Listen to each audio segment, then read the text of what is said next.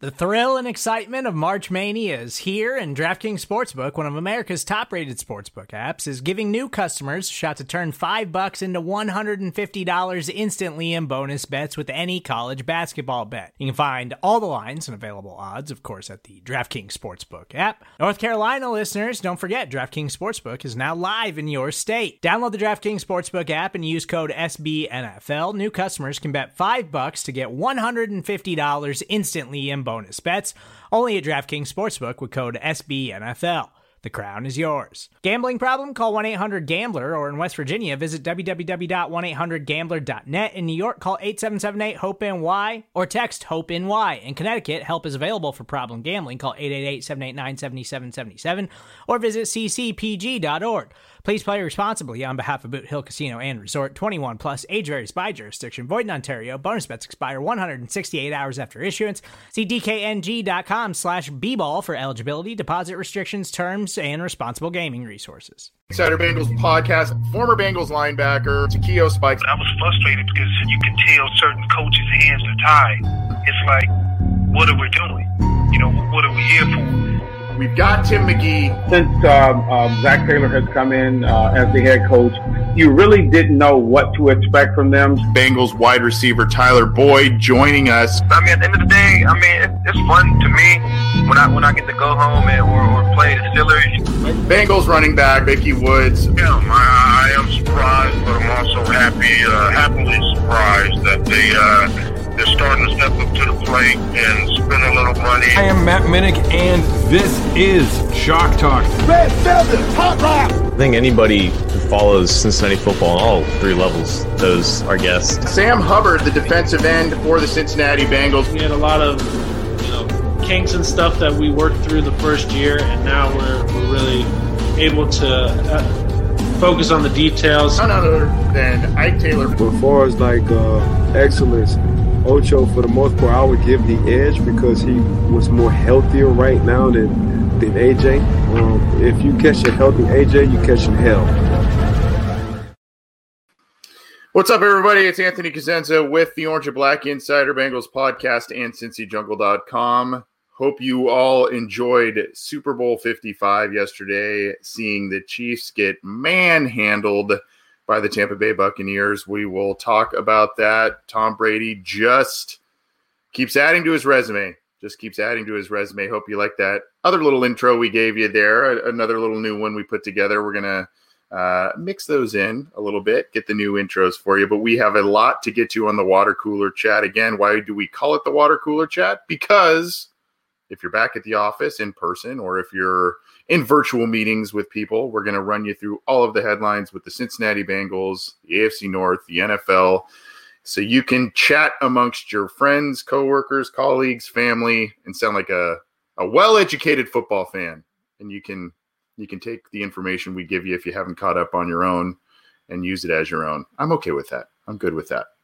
By the way, if you're wondering, uh, we have we have a couple of different intro music artists that we uh, that we use. If you're wondering, we we play that one on that intro quite often, whether it's on the audio or the video. The group is called Bleed the Sky. They're kind of a harder rock band, a different version of the song. Their uh, art art is War Records is the label. So if you're kind of into harder rock, go check them out.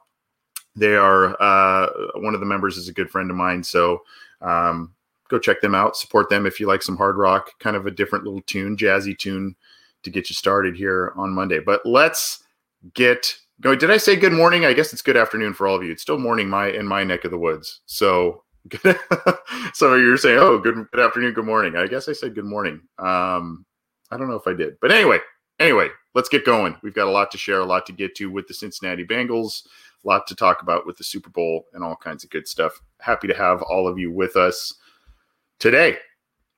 So let's get this going here. Let's start with we're to unfortunately we're to kind of start and end with some somber news today uh, but and or irritating news i guess in this specific incident the so I, have kind of stopped watching i guess it, it, the way the bengals season has ended at least for the past couple of years um, i've kind of not been really into the NFL on watching the NFL honors program, um, especially when I, it doesn't seem as if some Bengals players will be winning some awards. They're not seeming to get the recognition in terms of the Hall of Fame. So it's just kind of like a little bit of a turnoff to me personally, but it is a overall a well-made show and a, a show that, you know, is a really usually a pretty neat little uh, precursor to the Super Bowl here, but they made an egregious error, did the NFL. Ken Riley unfortunately passed away over the course of the the past calendar year here and they do kind of like at the academy awards the nfl honors does an in memoriam type of uh, segment here that you know they they honor all the past players and coaches and people associated with the league who had passed away over the past the course of the last year and for some reason they completely omitted ken riley in that in memoriam segment just a, an egregious error not only have they slighted him in terms of his Hall of Fame resume? He should be a Hall of Fame player based on his statistics and other players in the Hall of Fame, longevity, consistency, etc. But you go down here, and the team responded on Twitter saying, We are extremely disappointed Ken Riley was not featured in the in memoriam segment during last night's NFL honors. Ken left a great impact on the Bengals in the NFL. His legacy deserves to be honored among the greatest to ever play the game. So, good move by the Bengals in terms of speaking up, I suppose, but a lot of people believe it's maybe a little too little too late. And uh, in terms of what I've seen some commentary about, hey, the Bengals don't even honor their players, their own players, the right way. Why should the NFL or why does why you know why should the NFL give them the recognition at least in the Hall of Fame perspective? But regardless, the NFL made a major error by not by not at least acknowledging Ken Riley, his career in this in memoriam segment. I personally did not, like I said, I did not see it, so I did not live witness this, but uh, I heard about it after the fact and uh, an egregious error. Good for the Bengals to speak up about that, but you know, I think it's also a lesson, a cautionary tale to the team to say, you know, we need to start giving our great past players some good recognition within our own team, within our own four walls of our stadium. Now they've done a lot of stuff. They had the 50th anniversary team. They did a lot of things like that. But uh, you know, in terms of a ring of honor, some sort of wing of Paul Brown Stadium for fans to go and see kind of their own mini Hall of Fame. I think that that's a step that needs to be taken, and it's going. You know, the, unfortunately, the, the team's going to continue to be slighted and or you know learn these hard lessons. I think, unfortunately, by the NFL if they just are not you know they're not they're not recognizing recognizing their own players. You see some some players that got into the Hall of Fame this weekend and and who made it past the the semifinalist round or into the semifinalist round. Willie Anderson was in was in kind of the the narrowed down search. Another guy who has a Hall of Fame resume should be a Hall of Fame player, and you know unfortunately he got bypassed. You see Drew Pearson a very good player for the Cowboys on some very good teams. But you know, you stack up his resume against an Isaac Curtis, a Chad Johnson, and AJ Green. Granted, Johnson and AJ played in different eras of football than than did Drew Pearson. But you know, some of the stats and accolades are even or far far surpassing. And yet, Chad Johnson retired now almost 10 years ago and he's not even not even really getting a sniff uh, at the Hall of Fame. So I, I, don't know. Yeah, Anton Hall says they need to make it mean something to be a Bengals player. Shane Peebles says the Bengals don't even have a ring of honor. These are the things that these are the things that uh, you know I think the Bengals need to start working on as we go forward, and hopefully these types of oversights will not be continuing. And shame on the NFL for for not acknowledging Ken Riley in that in that in memoriam segment. I'm sure it was a, a, an accidental oversight, but still, um, I, would like to give him the benefit of the doubt in terms of it being an accident, but still not not a good look for the NFL there. I, I just talked about him, AJ Green, so we'll we'll talk about this. This was one of the articles on cincyjungle.com. He is projected to be a great fit. This is courtesy of Patrick Judis on cincyjungle.com. He is projected to be a great fit for the Chiefs in upcoming free agency. As you know, the Chiefs just got manhandled by the Buccaneers and some of the things that came about that I mean it I, I, think the big thing there was, you know, the, the offensive line for Kansas City was a mess. Obviously, there was some other news outside of a lot of players' control based on a poor decision that a coach made um, and, and, some stuff there. But, um, you know, you see here, uh, ESPN's Bill Barnwell says that Green could be a guy that Kansas City looks to for a rental deal going on here. Um, he had a dismal 41.7% catch rate through the first five weeks of the season, pieced together two good games. Um, and so now they think he could be a rental deal kind of guy to help the Kansas City Chiefs next year. On on the rare occasion that Patrick Mahomes was able to avoid pressure and get a pass off, he uh, you know some of the some of the balls seemed to be catchable and were, you know though, though they were tipped they were going through chiefs receivers hands that sort of thing so um you know i think that uh I think that this would be something that potentially a contender would look at, and that would appeal to AJ Green as well. Going to a contender right away, that you know he can potentially end his career on a championship type of note and go from there. So uh, that's one of the interesting facets. Go check that out on cincyjungle.com or espn.com. One of the things that came about, and we're going to talk about this on a segment on Wednesday on our deep dive show. One of the things that I think you can take away, aside from pass rush and offensive line, still remains a very important facet to any team winning the Super Bowl. The tight ends seem to be coming into focus. Gronkowski, after being retired, came out of retirement and is a guy that had two touchdowns against the Chiefs in the Super Bowl. Was a major factor. Was a was a good player throughout most of this season and kind of looked like the old Gronk last night. So, you know, granted, if you see this article here, Bengals land Kyle Pitts in a in a in a NFL.com mock draft. We've got another one we're going to touch on later in this episode here, but Kyle Pitts I said this on I, I think on our listener questions live episode last week. You know, you almost he's he's tight end Kyle Pitts, but you almost want to think of him as like a flex position. He can do wide receiver things. You can line him up at different areas of the field. And he's kind of a, a flex player, a hybrid type of player in an offense. And he's obviously a very gifted and and you know a rare talent by most most reviews on his tape and his play. So uh, this was something though that came out recently on uh, via Lance Zierlein of NFL.com. Um, and then he wrote, I understand the Bengals need offensive line help, but they also have the 38th overall pick and loads of cap space to address that area. Pitts has a chance to be a generational talent and a relentless nightmare for opposing defenses. Now, I think that if the Bengals, this pick makes a lot of sense if the Bengals do dive into offensive line in free agency and, and make a play for a, a big player there. Um, you know, and that that could be something that ends up altering what they do at number five. We know they don't like to have a lot of needs going into the draft. So, you know, they've got a lot of impending free agents at wide receiver.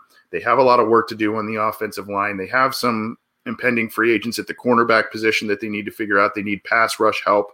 So, you know, they need to they need to make some make some moves here in free agency to limit the amount of needs and continue on this quote unquote best player available type of trajectory that they like to be on when it comes to the NFL draft. So, you know, you got you got to you got to pick your poison. They only they do have a, a, good amount of cap space. They will have even more cap space by releasing you know a handful of people and or shedding some contracts off the books so you know they, they can they can make some moves here but they if if they were to make a selection of Pitts it really should only be if the Bengals do some offensive line things in free agency. I, I, think most would agree with that, but I think a lot of people would be happy with Kyle Pitts, especially when when you're kind of seeing how that position can be utilized and some of the big names at that position, how they help their teams. I mean, they've they've helped their teams go pretty far in the playoffs the last couple of years. Kittle, I mentioned Gronk this year coming out of retirement, and and others. So you know, there there there is use, there is usage for this position, and I think Kyle Pitts is a special talent. Just need to just need to shore up the other areas in free agency. Continuing on on CincyJungle.com this guy, we just uh, we can't stop talking about this this fella here. A former number one overall pick who was a quarterback, talking about the team's recent number one overall pick at quarterback Carson Palmer.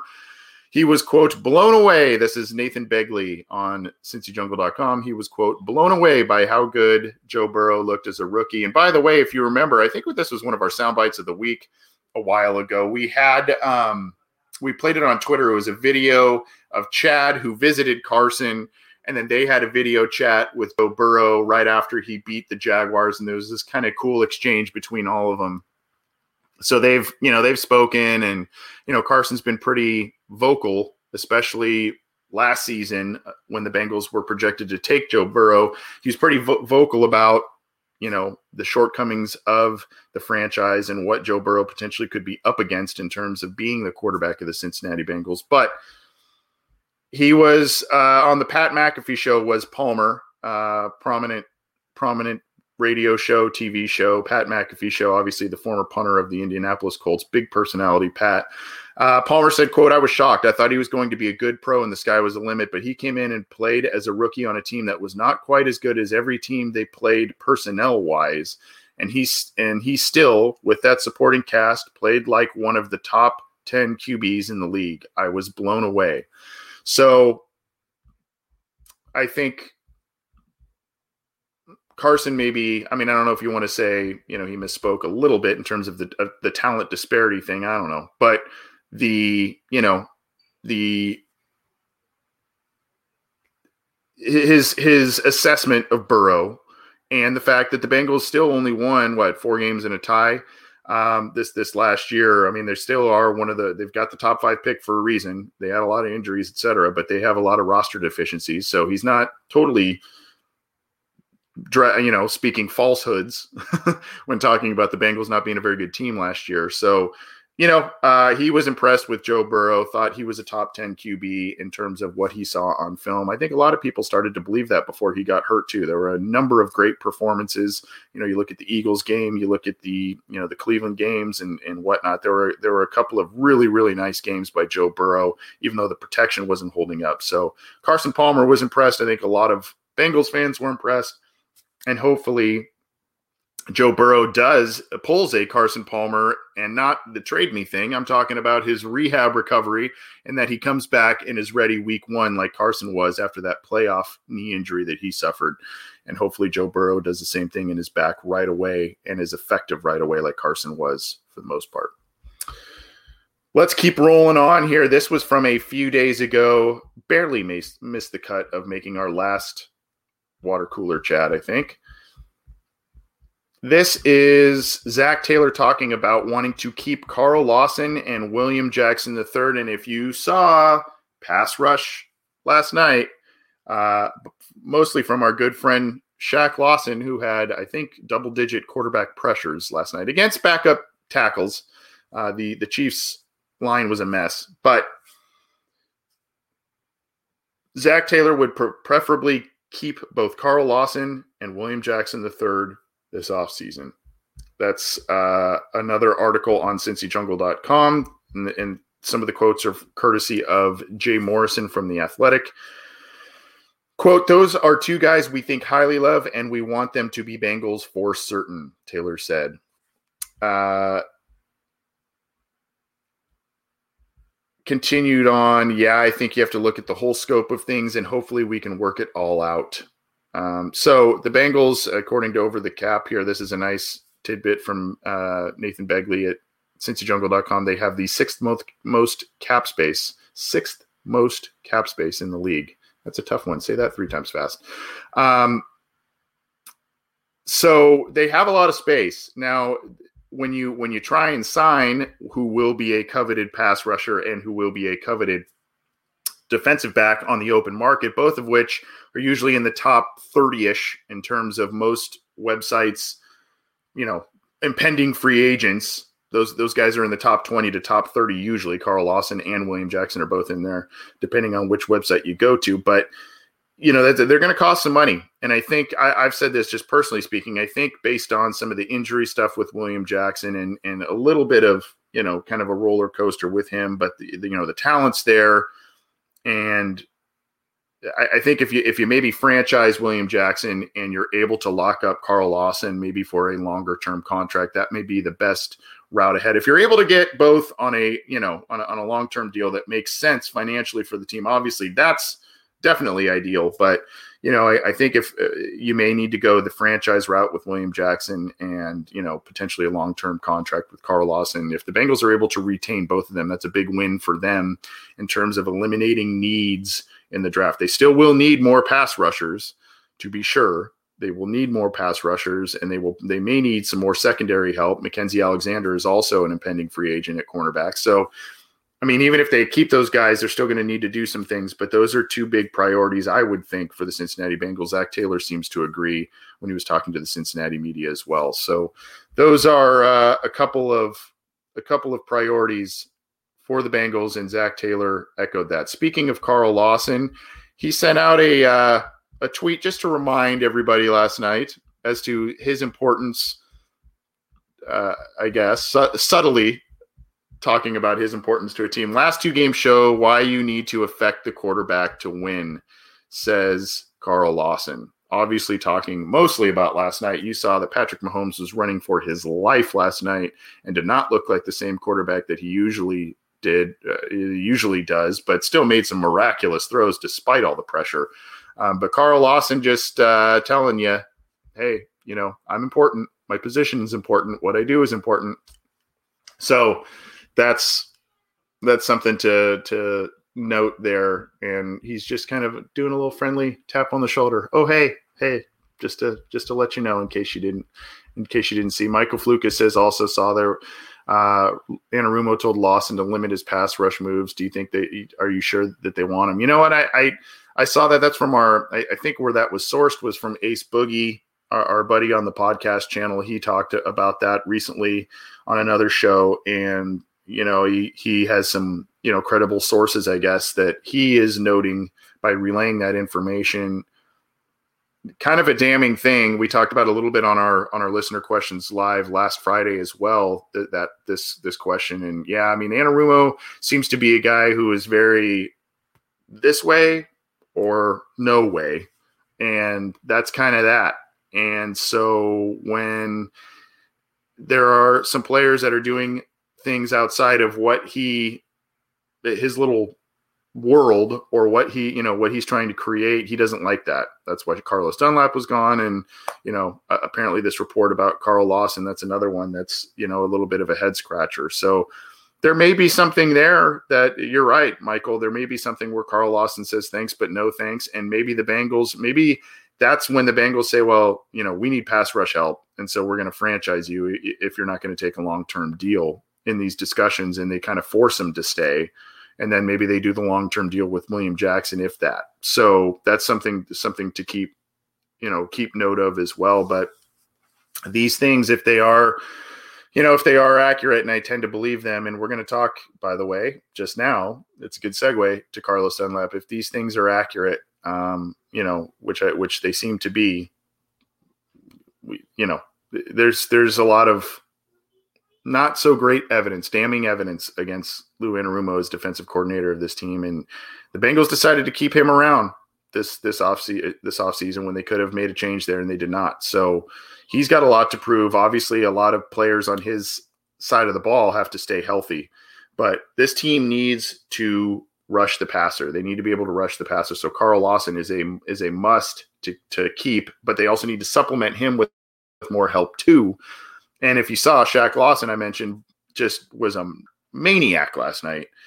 And he, on the last water cooler chat, I talked about there was, you know, he addressed the media kind of saying what happened with the Bengals. And that was just kind of egg on egg on the face for the Bengals there too. So I don't know that that bridge will be mended as Shaq Lawson is looking to, um, Shaq Barrett, excuse me, um, is looking to, uh, you know, potentially enter free agency. I don't know that that bridge has been completely burned or not with the Cincinnati Bengals if he's um, if he's coming back. So that's that's something to to keep an eye on there too. Here is some more. I, I know we don't want to dig up the past, but there's more that has come up from Carlos Dunlap in the, the, departure here. You see here, Carlos Dunlap reveals his, how his Bengals career ended in CBS Sports interview. This is from John Sheeran. By the way, John, when Carlos Dunlap was traded, go back and and listen to one of our episodes. John relayed some information from Carlos Dunlap Sr.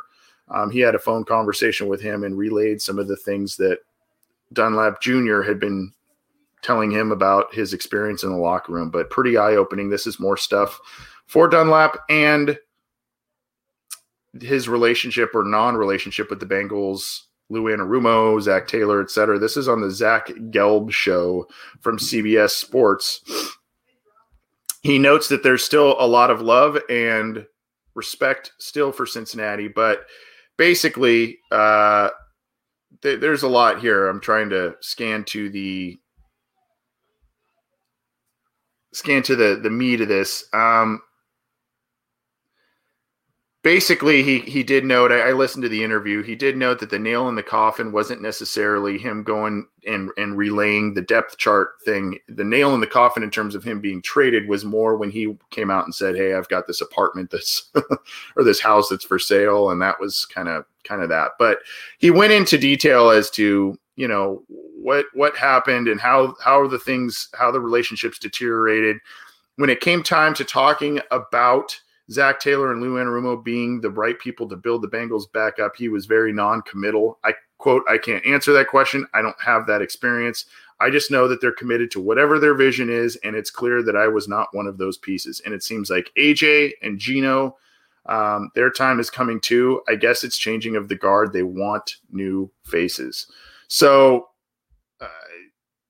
again, he wasn't uh, very glowing in his praise of the Cincinnati Bengals and their and their staff, but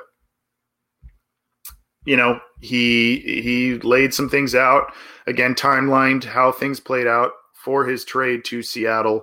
The Bengals, you know, they got a low round pick and they got BJ Finney, who didn't even play for him this year. They got a backup offensive lineman, and, and who knows if he's going to stick around. So, you know, that's I, I, you would and Dunlap ended up having a, a, good string of games for the Seahawks there as they made the playoffs, got ousted in the first round. But, you know, uh, it seems like Seattle kind of won out in that deal. But, you know, I guess if, if Dunlap eh, was not getting along with the coaches and there was a lot of friction there, you got to think addition by subtraction a bit there.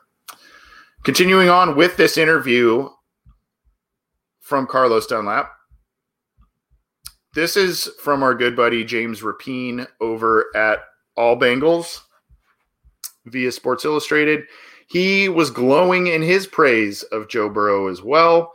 Um, again, telling Zach Gelb in this long interview, quote, I believe Joe Burrow is definitely going to be the future of the NFL. He has a lot of potential. He has a lot of heart. He cares. He's very passionate about what he does and about getting better at what he does. It's clear what the Bengals organization saw, and I think the world got to see in him in the games he was able to play in. It just sucks that he got hurt the way he did, and now he's got to tackle the rehab process. But I believe he has more than enough mental toughness to get through that. I can't wait to see him get back.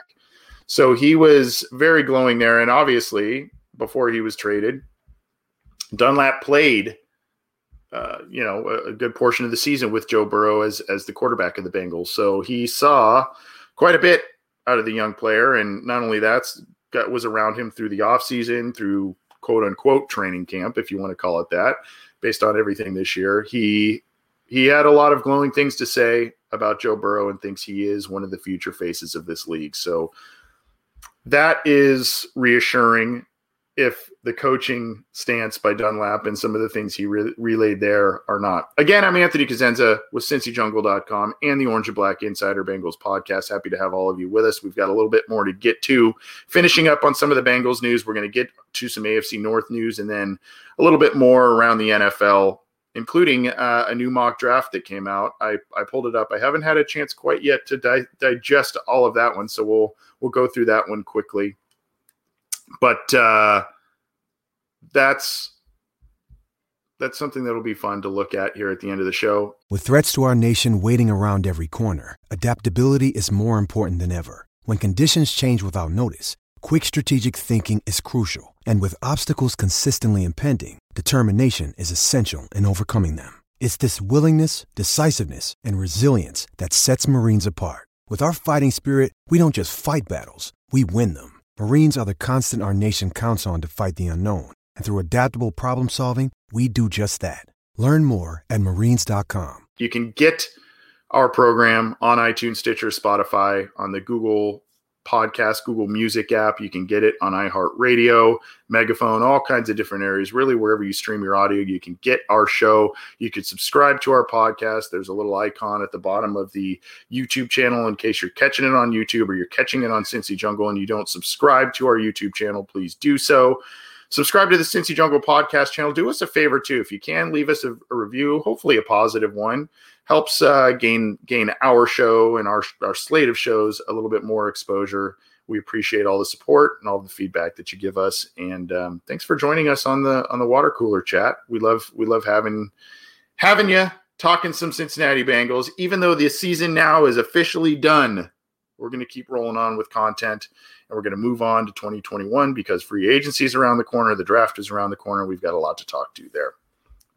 Talk about there, I guess I should say. Not talk to, talk about. it's Monday for me too, guys. Monday for me. Hey, let's go with this one here. This is interesting. I I, I always find these look in looks in the rearview mirror in terms of redrafts. I think they're funny, right? I mean, the Bengals land a wide receiver not named T. Higgins in a 2020 redraft. So the redraft here, obviously Ben Baby, Ben Baby of ESPN went right into Joe Burrow. He he had the pick there. Then he goes with Laviska Shenault instead of T. Higgins as a new pick. And his his rationale here is the Bengals were thrilled when Higgins was available at the top of the second round of 2020. But after his rookie year, there's no way Higgins lasts that long in a redo. However, Shenault isn't a bad option for a team that needs a receiver. His 3.7% catch rate above expectation ranked third among rookie wide receivers. According to NFL Next Gen stats, he also caught 50% of his targets in tight windows which led all rookie wideouts. So really, this is just about Higgins being gone off the board. Bengals needing wide receiver help, so they go with Laviska Shenault. Obviously, a different build, a smaller guy than Higgins in terms of height, but Laviska Shenault was a guy I personally like because I saw a bit of him playing in Colorado, and uh, he's a guy that just does a lot of different things. He's a he's a big play looking for a place to happen. Unfortunately, Jacksonville with their quarterback issues and all kinds of stuff this year, they were a very disappointing team, and so he didn't get to showcase himself as much as I think a lot of people would like. But with a a quarterback change, a coaching change, Urban Meyer now in charge down there, I think that. Uh, I think you'll see a, a pretty good improvement by Laviska Shenault going forward there. Um, uh, I'm so, sorry, I'm looking at a question here from Antoine Elliott saying, uh, I, I made it. Uh, where, where'd you get your running tiger hat? I don't know which running tiger hat. Is it, is it this one? Is that the one you're talking about? Uh, Antoine, if so, found that online. I think that was a Fanatics or Bengals Pro Shop purchase. So check that out. Anyway, um, I saw that question. I wanted to, I was it drew me in. That question drew me in and distracted me a little bit, but in a good way. Let's move on to the AFC North, shall we? Let's talk a little AFC North. There's some news there, even though they did not play. No AFC North teams played in the Super Bowl. Uh, here is so a lot of people thought here's Alan Faneca, very, very good offensive lineman uh, for the Pittsburgh Steelers. He made the pretty cool edit, by the way. Nice, nice artwork done there. Um, they did a little tribute to Faneca there. Did the Pittsburgh Steelers on their tw- Twitter account, talking about how he's a Pro Football Hall of Famer, a great guard for a long time. But again, he's one of those one of those things where if Alan Faneca makes the Hall of Fame, you would think Willie Anderson, despite not making as many Pro Bowls because he was on really poor teams, a guy that whose resume, if you look at the stats, a guy that should be con- heavily considered as a, as a Hall of Fame offensive lineman. And, you know, it's just one of those things where, yeah, you know, Faneca's a deserving player. He's, he was a good player for a long time, but just a, a, a sad reminder that a lot of Bengals players are out there that are deserving. I mean, you could even put Corey Dillon in that conversation, Chad Johnson in that conversation. Who knows what the conversation is going to be when AJ Green retires? What's it going to be when Geno Atkins retires? I mean, essentially, Geno Atkins was a guy that you look at was one of the top two, three interior defensive linemen of his era. I mean, it's basically Aaron Donald, and then you can you, got Geno Atkins, Fletcher Cox, and Ndamukong Suh. You know, I mean, there there are a lot of good players. Geno Atkins was tops at his position for a really long time, and are, are we going to have to, you know, as Bengals fans and as the organization, going to have to push that boulder uphill to try and get Geno Atkins into the Hall of Fame? I hope not. So there are a lot of names that are deserving, and you know the Bengals need to need to start winning some games, but they also need to, again, as I said at the top of the show, start honoring their players the right way, giving them some more recognition, and maybe that'll help push some things going forward. But I think we all know at this point the Hall of Fame Hall of Fame voting process and other other facets seem to still be how many championships did you win and popularity contest in terms of which teams you played for. That seems to be, and it's the Pro Bowl voting as well. So unfortunate reality that we are dealing with here. The Steelers also made some moves with their coaching staff, adding three assistants to their coaching staff. Uh, Mike Sullivan is there. This is on Steelers.com. Mike Sullivan as their quarterbacks coach, Chris Morgan, uh, assistant offensive line coach, and Matt Tomsho as quality control coach. The big one there that sticks out to me is Morgan is the assistant offensive line coach. The Steelers' offensive line has long, always, always been a, just a hallmark of what they do. That's why they, they run the ball well. That's why they've, you know, Big Ben's had, you know, I mean, he's a great talent himself, but he has played behind some great offensive linemen in his time. This was an uncharacter, even though the Steelers went, you know, went far and had it had at one point they were undefeated throughout most of the season. The offensive line was surprisingly uncharacteristically weak. And you know they're getting older at some spots, but I think you know there was there was just a lot of issues going on there. And so they need to retool that. They got rid of Fichtner, their offensive coordinator, and so they're really doing an overhaul on the coaching staff on that side of the ball. Mike Sullivan as the quarterbacks coach, Chris Morgan as the assistant offensive line coach, and then Matt Tomsho as a quality control coach. They added three to their staff. Moving on to the Baltimore Ravens, they signed a familiar face and a guy that just never really was able to latch on to the Bengals roster long term. They've re signed cornerback Davontae Harris. Um, he's a guy who was, you know, bounced on and off the Bengals roster, and now he is with the Ravens again. They re signed him, so he'll be grinding for a roster spot. Pretty good secondary do, does the Baltimore Ravens have at this point. You know, Marcus Peters, Jimmy Smith, you know, a lot of good players back there. Marsh, um, not Marshon Lattimore, excuse me. Um, names escaping me at the moment, but Davontae Harris adding to that stable, and um, they're gonna they're, he's gonna grind for a roster spot there next year going forward. New odds are out if you are a better in terms of odds to make it to Super Bowl 56. This is courtesy of Spotrac's uh, Twitter account. You can see there in the AFC Chiefs, Bills, Ravens, Browns, and then the Dolphins and Titans are the tops in the AFC. And you look NFC, Bucs, Packers, Rams, 49ers, despite having an off year, a lot of injuries on that team's roster this past season. And then the Saints, the Saints one may move depending on the Drew Brees situation. We'll see there. But, you know, that's some predictable names up top there. The Rams also, now that they have a trade in place with Jared Goff and Matthew Stafford, um, you know, Matthew Stafford's now going to go to LA. Goff's going to go to Detroit once the new league year officially starts, that trade will take place. So that's they're they're right up top, and they made it to the divisional round as well. Did the Rams this last year? So yeah, that's kind of the in terms of odds for betting. Those are the the favorites for each conference after Super Bowl Fifty Five is in the books. Speaking of the Browns, they did some coaching moves of their own the and this is on Cleveland.com. Ben Bloom.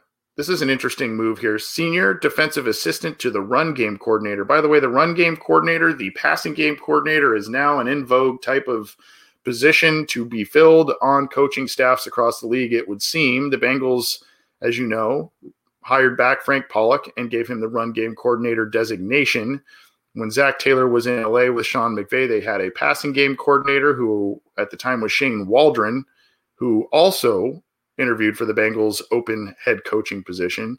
And they also had a run game coordinator, of which they still have both of those coaches to man those two roles as well. So now the Browns have this. Uh, just kind of kind of odd that it was a defensive guy going to the run game coordination side. You know, we've seen offensive guys kind of man that, but we'll see. Uh, Browns defensive coordinator. Um, oh, this is for the defensive side. Okay, there we go. That makes a little more sense. That makes a little more sense here, I think. Browns defensive coordinator Joe Wood said via the team he felt Bloom was in his new role already last season. Ben put together all of our run game game plans. So this is from Joe Woods, the defensive coordinator. That makes more sense. Uh, he's very detailed, very thorough, and knows exactly what you need to do to stop an opponent. I'm very happy for him and glad we have a chance to keep him for another year. So he's helping out on the defensive side, it would seem, in terms of the run game coordinator, not the offensive side. See, that's why you got to read those details, Anthony. Marlon Humphrey, thank you. Abrar Ahmad, I appreciate it. That was the name that was escaping me. Appreciate that. Uh, let's keep going here and transition to some GOAT talk and what we saw yesterday in the Super Bowl. NFL research on Twitter most Super Bowl wins in NFL history. Tom Brady has seven, and teams have less than he does. Uh, you look at the Steelers and the Patriots. Uh, obviously, you know Brady, an architect of of those in New England, but Cowboys, 49ers, um, you know, some of the most successful franchises in the NFL do not even have as many Super Bowl wins as one singular quarterback in Tom Brady. And that is courtesy of NFL Research's Twitter account. Just unbelievable unbelievable. And I got I got to say this. You know, I said this to Ken to Ken Anderson when we had him on the show a couple of weeks ago. Look, I mean, I, I obviously I, I had the discussion. You know, Tom Brady's in that discussion for greatest of all time, and maybe this weekend would change my mind. And you know, all this, all that kind of talk. I still was a big Joe Montana. I just saw the things Joe Montana did, not only to the Cincinnati Bengals in two Super Bowls, but just what he was doing in a different era of, of quarterbacking. And I, I just kind of maintained that that was just my guy. Um, you know, this what Brady did this season away from Belichick, having the three road wins all the way up to the Super Bowl and then winning at home against Patrick Mahomes and the Chiefs. It was just, you know, a very special season. So, you know, it's very easy. I guess a lot of people already had Tom Brady as the GOAT, but, uh, you know, I, I, it's very, very hard to debate otherwise. I know Ken Anderson did put out an interesting name from way, the Wayback Machine and Otto Graham a uh, a name in Browns lore, but you know, I, I think I think we're witnessing something pretty incredible in terms of Tom Brady's career. And he did last night. If you heard him too, he was saying, I, am not going anywhere. I'm not. I'm not retiring." That was the one thing I wondered if he was going to win one away from Belichick with a different team. If he was to win it, would he say, "That's enough for me. I'm good"? And he says, "No. He's going to keep going. He's going to keep going." So that's that's I guess where we can go next because Bruce Arians, and this is courtesy of NFL.com, Bruce Arians, Super Bowl winning coach Bruce Arians, who assembled this kind of veteran all-star team with Tom Brady, with Bruce, uh, with Rob Gronkowski, and with Antonio Brown, among others. He says, "quote He's very confident that the Bucs can bring back most of the title team in 2021." Kevin Patra is the writer of this on NFL.com and this was in the aftermath of the win. Um, he says he believes they will figure out how to keep their core together. I'm very, very confident, Arian said Monday in a Monday morning virtual press conference. I have all the trust in the world that GM Jason Licht and in what we what he could do. These guys they have a bond. There will be dollars involved, but I think that this group is so so close that sometimes dollars don't matter. We're going to do everything we can to get the dollars right because they earned it. This the the things that's that sticks out to me. Do you remember? I, I don't know if you remember this. The the Bucs kind of had a, a pretty good start, and then November there was all this talk. I think Brady mentioned it in his little post game speech yesterday. There's all this talk about oh, you know, they're not gonna they're not gonna go far. They're not gonna do very well because they were struggling. There was one bad loss on prime time and all this stuff. And then there was talk that Brady and, and Arians weren't getting along, and and you know all of the chatter. And yet they they pulled it together. All of these big personalities and all of these star players and these you know these exuberant coaches. You know, Arians is kind of a, an interesting personality as well. They pulled it together and they ended up, you know, being the super team that a lot of people thought they were going to be and, and winning the winning the Super Bowl. So, you know, they've they've got Leonard Fournette. I guess they're that that's a guy they need to make a decision on. Um, you know, they, there's the I, I think Chris Godwin is he going to be a, free agent. I need to look about that. You know, they're talking here on the, you know, keep the trio of Evans, Godwin, Brown together. I know Antonio Brown's another interesting player to have on a roster. And, you know, you always got to monitor what's going on there based on some of the off field stuff with him. But, uh, you know, the, the Arians thinks they're going to keep the team together for the most part, and they'll make another run at it next year. Brady sounds like he's going to be back. So, um, that's, that's where they're at in Tampa Bay quickly, I thought this this just real quick. We can't talk about the Super Bowl. We're going to talk more about it, but we can't talk about the Super Bowl without talking about the halftime show. Um, I'm not a gigantic fan of the Weeknd. I knew some of his songs, etc., but I thought it was pretty creative in terms of what uh, what the show was. Very, very different. I thought the Funhouse thing that he was running through in terms of the what they built. I thought that was kind of a cool thing. And he's talking about still buzzing from last night. I couldn't stop smiling the whole performance. Thank you, Pepsi, NFL, Roc Nation, for believing in me to bring a fresh new take on the halftime show. Apparently, I had read somewhere that he spent about seven million dollars of his own money to help put this uh, put this stage and the the performance together. So it was pretty entertaining. Um, I, I don't know that I would stretch and say it was the best thing I've ever seen, but uh, in terms of performances, but I thought it was pretty entertaining and he put on a good show and it was very unique. Like the, the people in kind of those little, I don't know what you would call it, almost look like a, a political booth type of thing. I don't know. It was weird. People had like the bandages over their face. It was pretty unique, pretty unique. So he's still, he's still smiling is the Weeknd in terms of his performance yesterday. Pretty entertaining. Moving on and echoing what a lot of people are saying about offensive line help. This is an article on NFL.com. Jeffri Chadiha. Patrick Mahomes is human after all as Chiefs fall to Buccaneers in Super Bowl 55.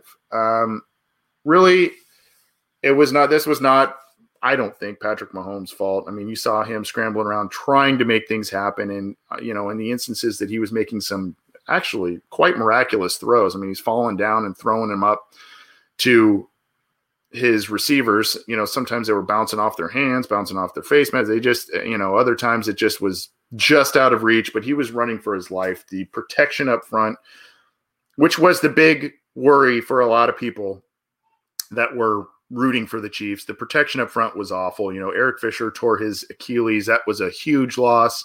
Uh, Mitchell Schwartz couldn't play on the other side, who's one of quietly one of the best offensive linemen in the NFL. So they were a mess at tackle. They had all kinds of issues on the interior, and Shaq Barrett just had a field day, as we mentioned.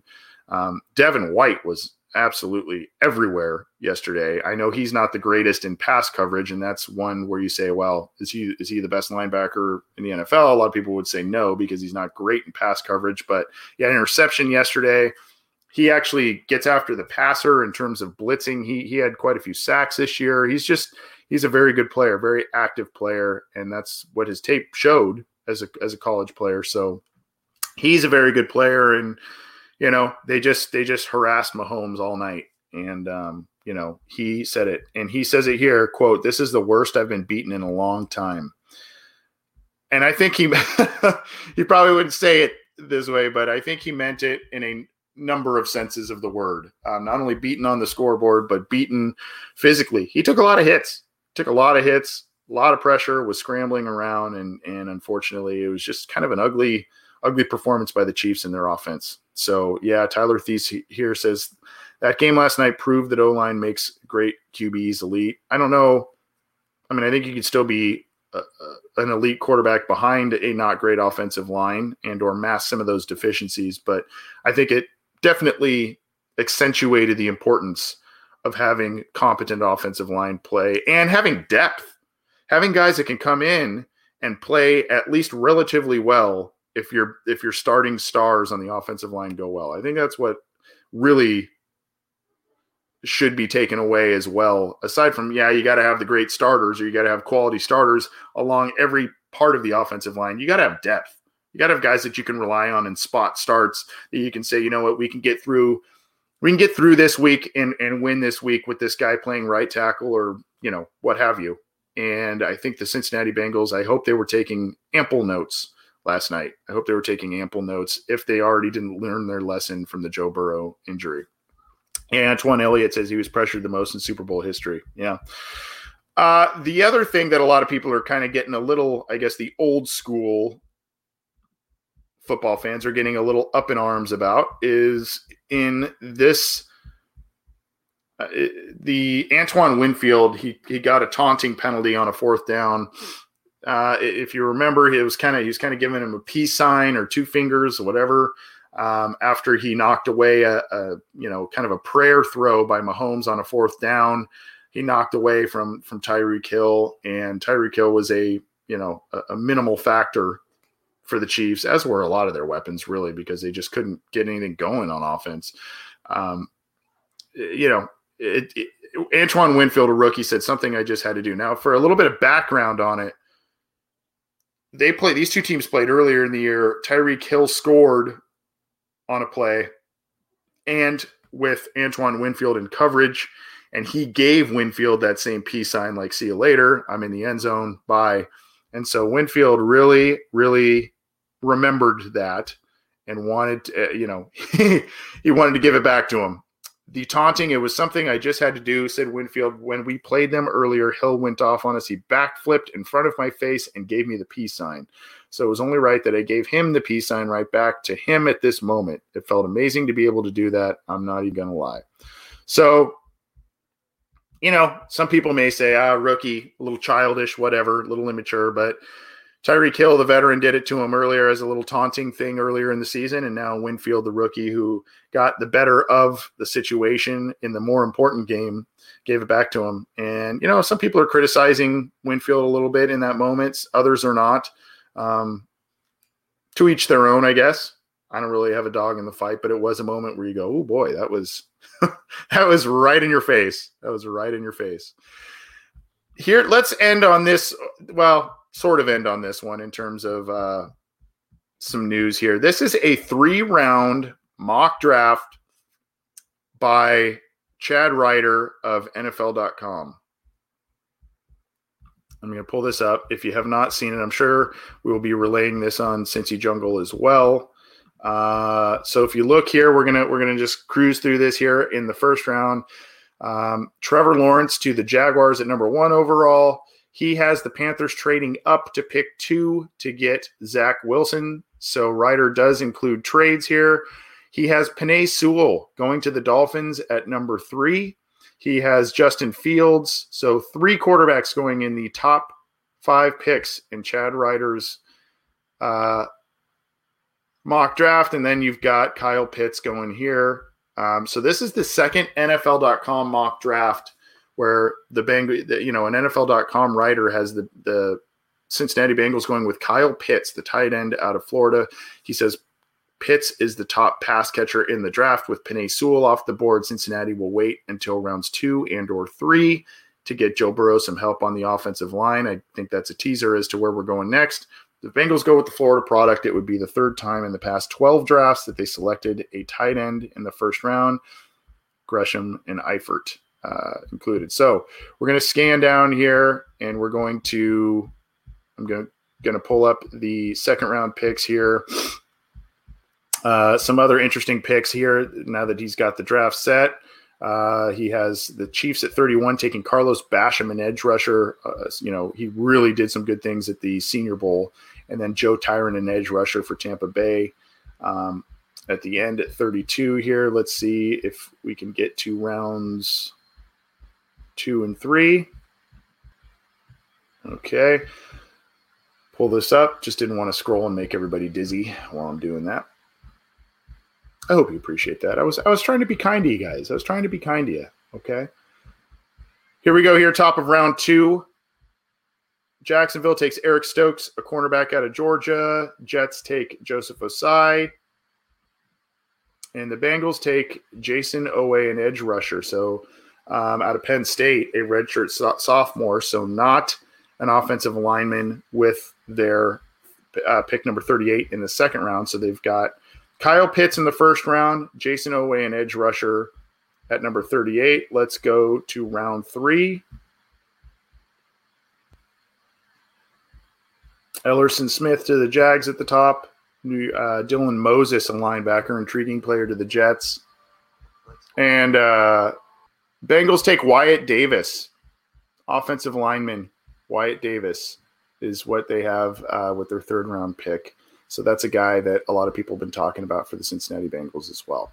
So that's the three round draft. You got, uh, you know, the Bengals did not take a tackle, which is interesting. He has Kyle Pitts, he has edge rusher, and he has offensive guard as the three picks for the Cincinnati Bengals in his three round mock. So that is Chad Reuter's three round mock of the Bengals there. Uh, I, you know, obviously a lot to play out over the next couple of weeks and months.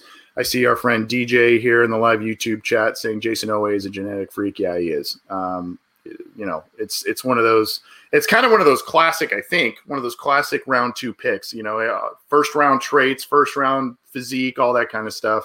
And then you've got, you know, where's the, you know, does the production match that, all that kind of stuff. So maybe that's where that makes sense. And the Bengals, like I said earlier in this episode, the Bengals need uh, edge rush help whether or not they keep Carl Lawson, they're going to need edge rush help.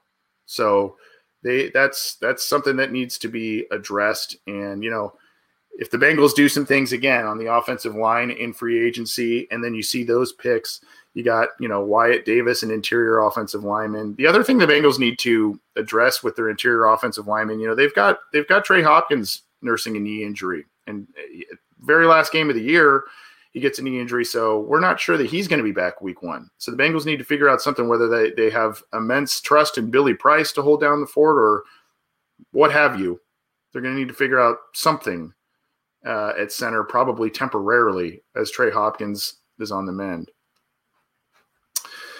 Let's go here. Uh, hate to end on a somber note, but the NFL and sports writer, sportscaster community lost a couple of good people, very, very young this past weekend. Chris Wesseling, who actually was at one time a Bengals fan, he kind of gave up his Bengals fandom a little bit based on the lost decade, but um, you know, he dies at 46, unfortunately, because of cancer. A lot of people knew him from the Around the NFL podcast.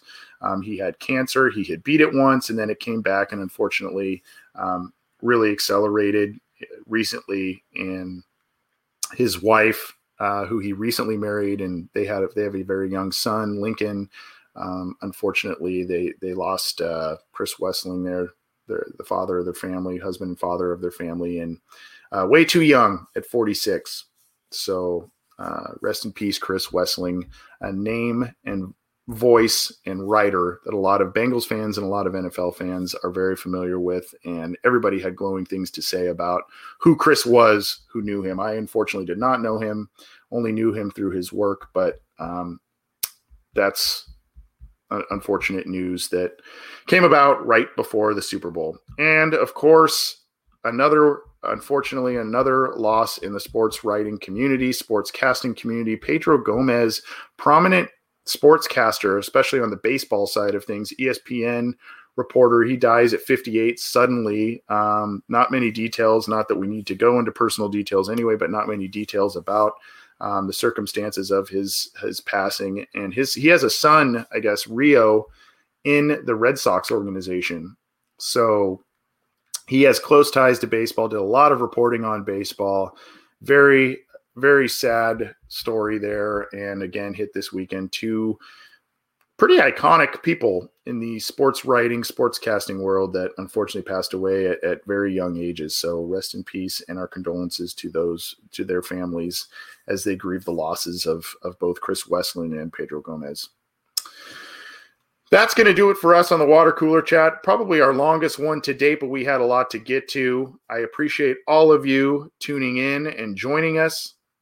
I appreciate all of your support for our show, the Orange and Black Insider, and the other shows on the Cincy Jungle podcast channel, whether it's Ace and Zims, Orange is the New Black, or Matt Minich's Chalk Talk. We're trying to get you a lot of different material, even through the off season. We're going to be doing some free agency profiles. We're going to be doing some free um, draft profiles. We're going to be doing interviews, all kinds of different stuff. As again, free agency and the draft are around the corner. We're going to get you up to date on our podcasts, and we're going to get you up to date as things happen on cincyjungle.com. So keep it to cincyjungle.com for all your news, opinions, analysis. And hey, we'll see you this Wednesday. John Sheeran and myself will be taking the air, doing a lot of different analysis on the Cincinnati Bengals. Maybe what we saw this week. We've got a lot of different things to get to. So check us out. Check out the rest of the shows on the podcast channel. We will be seeing you soon. Thanks.